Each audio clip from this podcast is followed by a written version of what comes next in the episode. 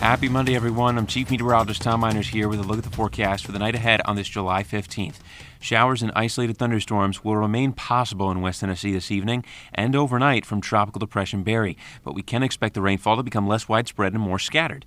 These showers will continue tonight into Tuesday morning, with temperatures dropping to the lower 70s. Winds will be from the south at 10 to 15 miles per hour, with gusts between 20 and 30 miles per hour overnight. Stay with WBBJ 7 Eyewitness News as we continue to track these showers and thunderstorms and keep up with Storm Team Weather online too for more updates.